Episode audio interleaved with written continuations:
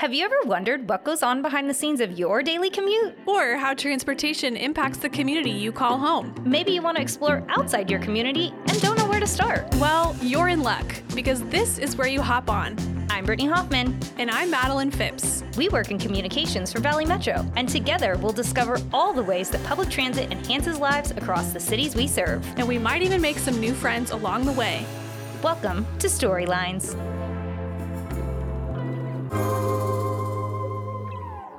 Hey, Brittany. Maddie. Have you ever seen a scary movie? Actually, I saw The Omen on 666, and that stopped me from watching scary movies at night.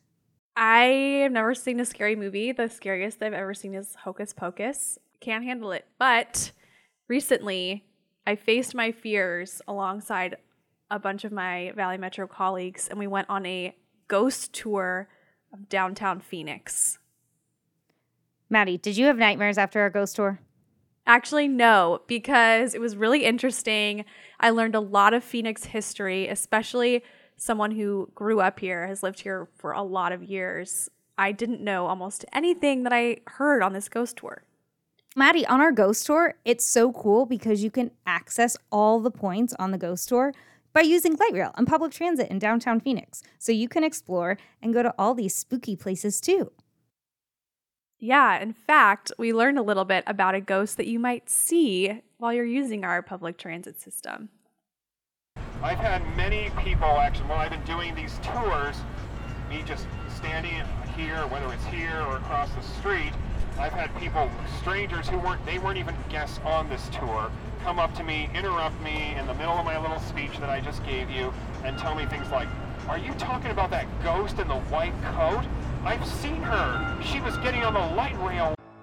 So, the person you heard talking in that story was our amazing tour guide, Brandon. He took us to a bunch of downtown Phoenix sites and is a bit of a history buff himself. So, we had the chance to sit down with him and ask a few more questions about what it's like giving ghost tours in downtown Phoenix every night. My name is Brandon, and I am a ghost tour guide. How long have you been a ghost tour guide?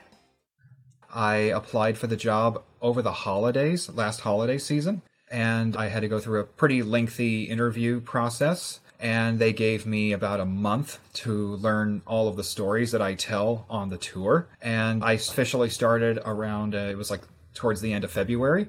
And I've been doing it ever since. So this is going to be about my eighth month doing the tour. Awesome. So, how did you decide you wanted to do this job or the role of a ghost storyteller? First of all, I could never have imagined that such a job even existed in the first place. I literally saw a job ad on Indeed.com.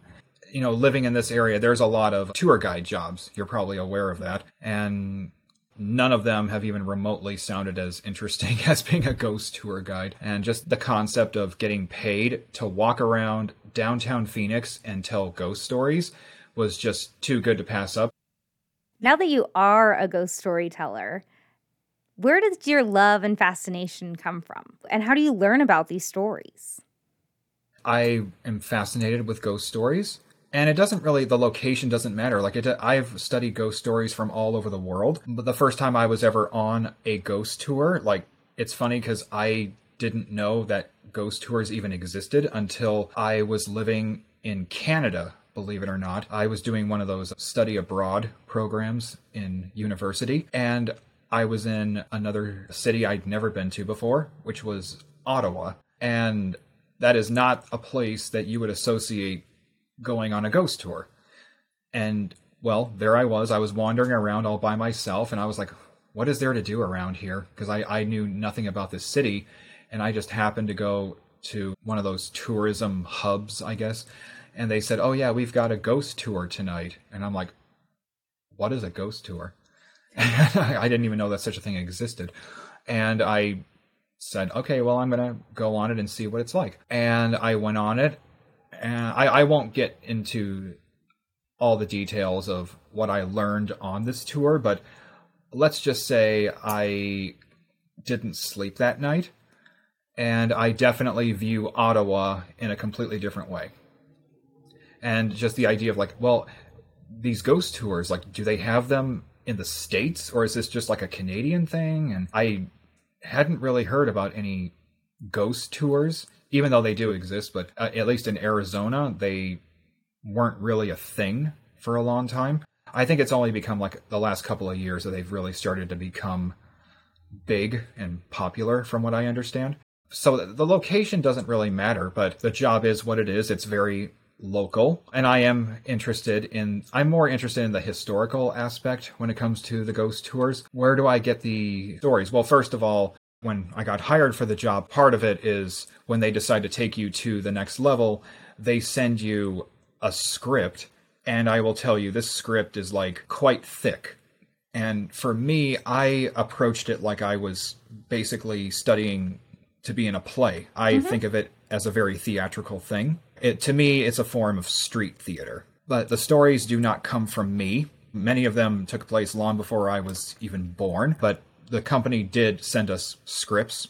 And I was only familiar with a couple of the locations previously, but there were things in the script that kind of shocked me actually, because my knowledge of the history of Phoenix was actually quite limited. I have personally had never been on a Phoenix ghost tour, as many people who go on the tour. I always tell I'm telling everybody like, you know, we need more residents on this tour. And I've had many residents from Phoenix like they've been living in Phoenix their whole lives and they've never heard of any of these stories before. Like I just just last night I was doing a tour and there was a family and they told me privately that they were, you know, very very into the history of Phoenix, like they're natives, they've lived here their whole lives, and yet they were totally ignorant of literally every story that I told on the tour. So, and, then, and that's where like you, you know we need tours like this, and I I agree. So my approach is not just to, to deliver you know theatrical entertainment, which I am trying to do, but I really am interested in sort of peeling back the layers. Some of the stories really radiated with me, and some of them did not, and some of them were very very richly detailed and very heavily researched, and some of them were just more like, I guess, folklore or rumor, to be frank. And so I have tried to do my own research because if I'm doing this, I'm trying to give it my all, no matter what the story happens to be. On our tour, you mentioned someone spawning a ghost on the light rail. Could you tell us a little bit about how you came to learn that story? I was doing the story of Hotel San Carlos, and for the listeners, I tell two stories of Hotel San Carlos. Hotel San Carlos actually has much more than two stories, but we only cover two of them on the tour because again, the tour can only be so long. And I had someone come up to me. He this person was not on the tour, and initially I thought it was a guest who was like late for the tour and we were waiting for them. And this individual just interrupted me and I was trying to be polite and I didn't want to like ignore this person even though they were kind of being rude to me. I acknowledged them and they just said like are you talking about that ghost with the white coat i have seen her and he just started he started going on i'm not kidding he went on for like 10 minutes in front of the whole group and me and all the people dining at the and we were we were right next to the restaurant. There is a restaurant that's attached to Hotel San Carlos, and there were people having their dinner. This is before I decided to start starting the tour across the street. So we, I didn't. I started realizing, you know, I probably shouldn't be talking about the stories of Hotel San Carlos when people are trying to enjoy their dinner. So if I see people having dinner in this restaurant, I'm like, okay, let's go across the street, and that is what happened with your group. I decided to start across the street, but this particular night, we were right next to the restaurant, and this this individual just came up and just started like rambling about, I have seen that ghost. I saw her get on the light rail. And she was wearing her white coat, and he just kept going on and on and on. And then he just like he got done with his story, and then he just walked away. And and I'm just kind of, we're all just kind of standing there like, oh, um, okay, uh, thanks for sharing. So that moment really has stuck with me, and I decided to incorporate that into uh, into the story because I'm like, yes, people do see this spirit. Wow. Well, I guess we just had one final question. Do you have a favorite story to tell when you're giving the tour? That's a tough one because there are many of the stories have really radiated with me. And, it, you know, The route has not changed since I started doing the tour. I don't know if it ever will, to be honest with you. It's pretty much set in stone. So there are stories that I, and I've told them almost a hundred times at this point. So when you tell the same story like over and over and over again, you do start to see it in a different way after a while. And so there are stories that have really, really radiated with me. And then there are stories that it's kind of a chore to tell over and over and over again. I'm not going to say which ones those are. I will say that when it comes to the standard tour, I think my personal favorite is still and, and I'm not I'm not gonna get into the details of the story or anything, but I think my personal favorite is still gonna be the Adams Hotel slash which is now on the site the site that the Adams Hotel uh, or hotels were on is now the Renaissance Hotel. So it's really a story of like three different hotels. I think that's the one that has even from the get go, like I first read that story when I was studying the scripts, when I was learning the tour, that one just really floored me on many different levels. And I had no indication that anything like that had happened at that location at any point in history. I feel like you're so lucky that you found like your passion and that's your job. That's so cool. Getting paid to tell ghost stories is a nightmare come true. Maddie, what was your favorite interesting fact you learned on the ghost tour? Honestly, all the stories were really great. I think probably delving in a little bit into the hotel that featured prominently in the opening scene of Psycho was really interesting. I mean, I think that legacy is a little scary in and of itself, but then hearing that there was an actual ghost story associated with that building, regardless of its inclusion in the movie, that was really interesting. And after the break, we're talking to someone who knows all about filming in Phoenix and how these spooky, scary stories come to life and when we can be seeing Phoenix on the big screen next. Want to check out some of the hottest spots in Tempe? Use Streetcar for quick and easy access to Mill Avenue, Gammage Auditorium, ASU, and other destinations. Rides are free for the first year. Looking to plan a trip? Use the Valley Metro app.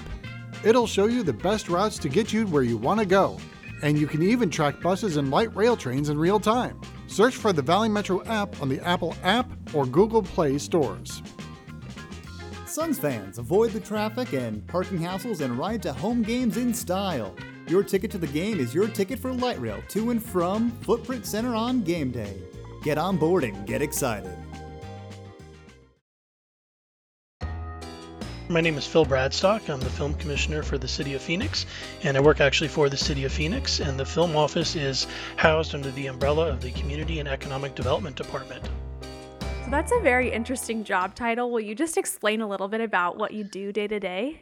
Yeah, so the film office has actually been around since 1974. It's older than I am, I'm proud to say. And what we do is we act as the logistics coordinator within the city in order to streamline these productions happening. So if people are familiar with the planning and development department that issues reviews plans, issues permits, and issues various documentations for buildings, I basically do that for the film industry, which is a much more on a temporary basis than anything in the planning and development department. But it's really the logistics between streets, maybe performing intermittent traffic, getting the police out there, filming in our parks. Generally speaking, I mean, we do a lot of weird things like we'll close down First Avenue and stack all the cars going the wrong direction. So we do a lot of logistics planning. So that's what I tell people. Mostly what I do is logistics.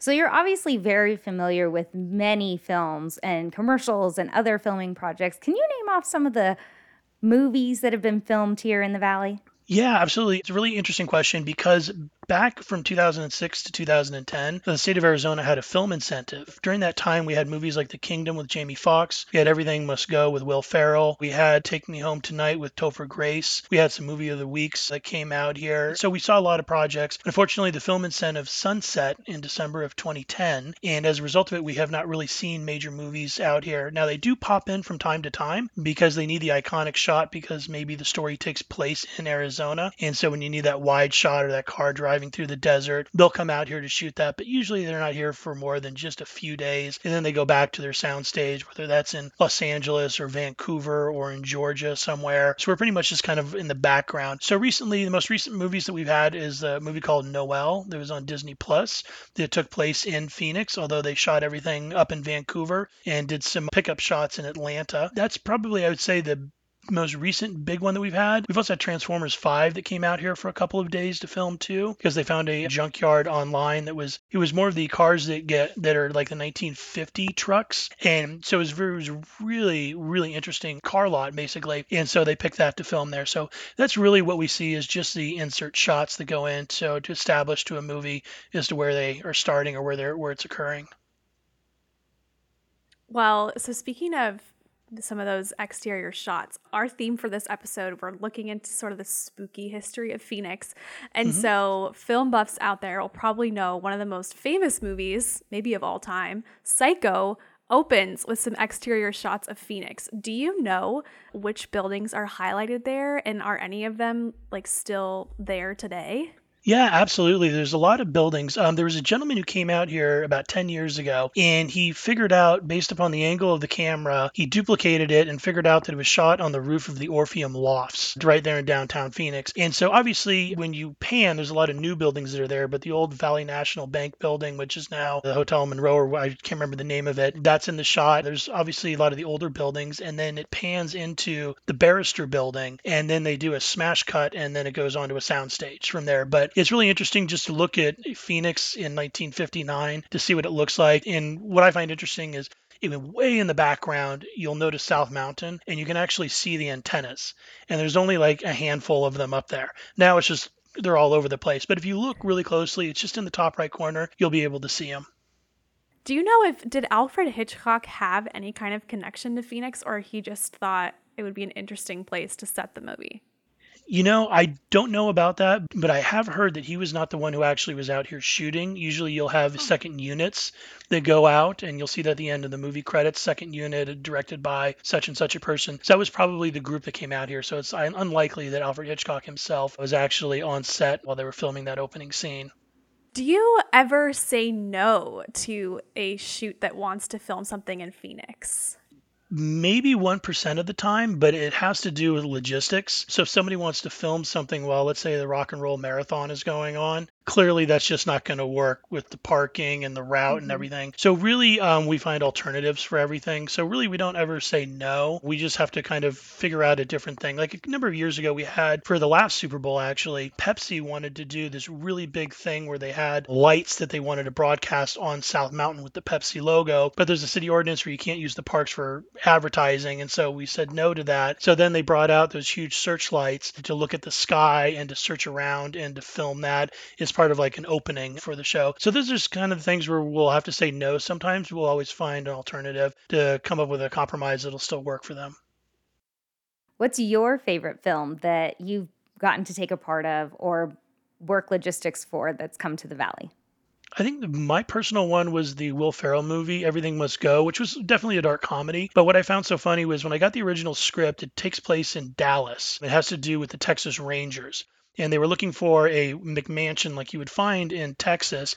but the reality is, is we don't have those kind of brick buildings that are out here because we don't have tornadoes or that type of weather. And so when I talked to them, I said, you're probably gonna have to rewrite this for the Diamondbacks or something else because they really don't have these type of homes that you're looking for out here. But they came out. I really pitched Arcadia is the location for filming. Drove them around, and they said, no, no, this isn't gonna work. They flew back and then returned again with a location manager, and they went out to somewhere, maybe it was Gilbert, and they found a home, a series of homes, and they really really liked it and they said, okay, this is where we're going to film. But they had some time left to kill before they got on their airplane to go back to Los Angeles. And so on a whim, they just decided to drive through Arcadia again. And this time they had the director of photography with them and he found this one road which, which i had actually driven down with the other producers previously and he said this is it. This is where we're going to shoot the movie. And so that ended up being the location. So it was one of those things where i kind of i felt like i had a really good key like really good insight as to where it should go but it just takes somebody that's also looking at the light and how it reflects off the buildings to also make a final decision.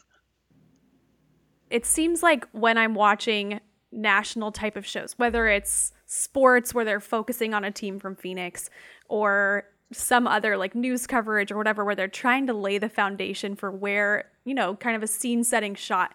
It often seems like the light rail is featured in those kind of shots. So, Mm-hmm. do you know why that would be? Is there something about how transit plays to a national audience that makes it like helpful in setting a scene like that? Yeah, I think that uh, a lot of the country maybe has a misperception about Phoenix and that we all ride horses sometimes, even though we have the internet and we can all look around. But I do really think that it shows that we're a very forward city. And with the light rail adds an element that most people associate with large, modern urban cities. And so that's why I think that's definitely something that you see a lot. But then you'll also see at the, in the same time Papago Park. And you'll maybe see a time lapse there, or they'll hike up to Dobbins Lookout at South Mountain and also show the desert with the city in the background. But I really think the transit and the light rail kind of adds to that urban environment uh, that really sells Phoenix. Side note, Phil, I despise when they show the Grand Canyon on any like sports bumps or anything. I'm like, it's so far away. So far.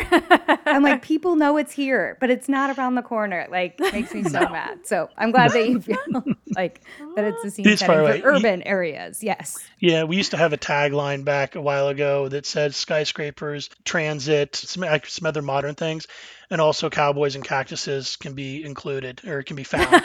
but you know, it's really because we we don't want to sell Phoenix from a film perspective as a western town because we really don't have that here anymore, and it's much more of an mm-hmm. urban environment. So that's why a lot of the filming that we see downtown, they are looking for an urban environment. Like we did a commercial a couple of years ago that was for it was it was kind of interesting. It was for a vehicle car company. I went, I believe it was Nissan, and it was for the European market for France and England. They hired a production company out of Montreal and they picked Phoenix because it looked like a European city. And so with all the glass buildings, and so this is where they shot.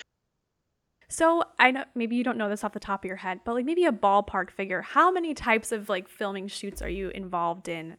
Maybe say in one year. So if they're within the defined boundaries of the city of Phoenix, which is my jurisdiction, we I issue roughly about 120 to maybe 150 permits a year. It's a little hard to get an exact number only because if you're a local company, you can use the same permit number multiple times throughout the year. So I just like as a local company that's on their sixth use of the same permit. So if I just go by permit numbers, it's not necessarily accurate. It's actually much more than that. But yeah, we see yeah, we definitely see around 120 to 150 individual projects coming through here. Some of them though don't even require film permits. Like if they're downtown Phoenix, five or less people, not obstructing a sidewalk, and they're just shooting the general B-roll, we don't even issue permits for anything like that. But the types of projects we see are a lot of commercials, a lot of still photography, like specifically catalog type shoots, bathing suits, patio furniture. We do a lot of national commercials. Like there was one last year for the American Family Insurance with a baseball player from the Brewers that was on constantly. That shot out here and off of 56th Street in the Sweetwater. You see a lot of national spots for uh, insurance companies, especially when you get into the spring training times, you have a lot of the sporting apparel companies that come out here and shoot. And you also just like I say, a lot of catalog shoots happen out here. And those are a lot different than your family portraits. Family portraits is just a family with a photographer. When we're doing these shoots, it's like motorhomes, it's big equipment trucks. You're looking at 30 people out there just to snap one image. I know that Mm-hmm. you said car companies are more prone to the downtown area and you've been to Arcadia. We've seen shots on different freeways. Is there a spot that is like the hot spot everybody wants to go, or is it really spread out throughout the valley? Because we do have a lot of different areas and looks all across Phoenix. There are. I would probably pin it to about four specific areas in Phoenix. One being South Mountain, specifically San Juan Road, which is about four and a half miles. It's a two lane road. We nickname it the Road to Nowhere. And the great thing about it is that it's closed to vehicles. And so we can open it up and put cars out there for filming. We have rangers and make sure everybody's safe because there are bicyclists and pedestrians that will be walking and biking out there. But South Mountain is definitely a hugely popular location. Downtown Phoenix, of course. Then I would say Papago Park is another one just because of the red rocks. The photographers really like the way the light comes off of there, especially because it faces to the south. So you're shooting north, so it's got nice light. And then Arcadia is definitely the other major location. And really, Arcadia, it's more because it looks like anywhere USA. It doesn't have, usually people keep their grass year round. They don't have a lot of rock landscapes. The homes aren't brown kind of colored. When you get to the brown stuff and the cactus, it really is for a geographical area, very specific. And when you're doing a national spot, someone in Ohio needs to be able to relate to it. And so Arcadia turns out to be one of those locations. I would just add the really exciting news in the film industry right now is that we have a film incentive that will be coming starting in January, but isn't really going to launch until September of 2023. But it's going to offer the first year $75 million, and the second year 100 million, and then 125 million starting in 2025. And it's a 20-year program. So we're really expecting with that to see sound stages built out here the kind that are needed for major movies as well as the major productions coming out here to the valley. So we've been 10 years really without the major movies for extended periods of time out here filming. So this is really going to be a huge game changer for this whole state of Arizona. And so all of us are getting geared up and ready for what's about to happen in a year. Maddie, talking to Phil reminded me of when we got to do the film Noel here in Phoenix, and Light Rail is even featured. That's right. It was featured. And I cannot wait to see what other movies have glamour shots of our beautiful light rail, bus, streetcar, circulators, you name it, taking people all across the valley. Maddie, public transit is always a scene setter in movies, TV, so I'm very excited to show off our new purple trains. Well, we learned a lot investigating all things from the paranormal to Phoenix's budding film scene. And if you have something you're curious about, send us an email to podcast at valleymetro.org and we'll get on the case. Thanks for listening to this episode of Storylines, and don't forget to get caught up on all episodes wherever you listen to podcasts. Leave us a review and rate us while you're there too. For Valley Metro, I'm Brittany. And I'm Madeline. Thanks for riding with us. We'll meet you at the next stop.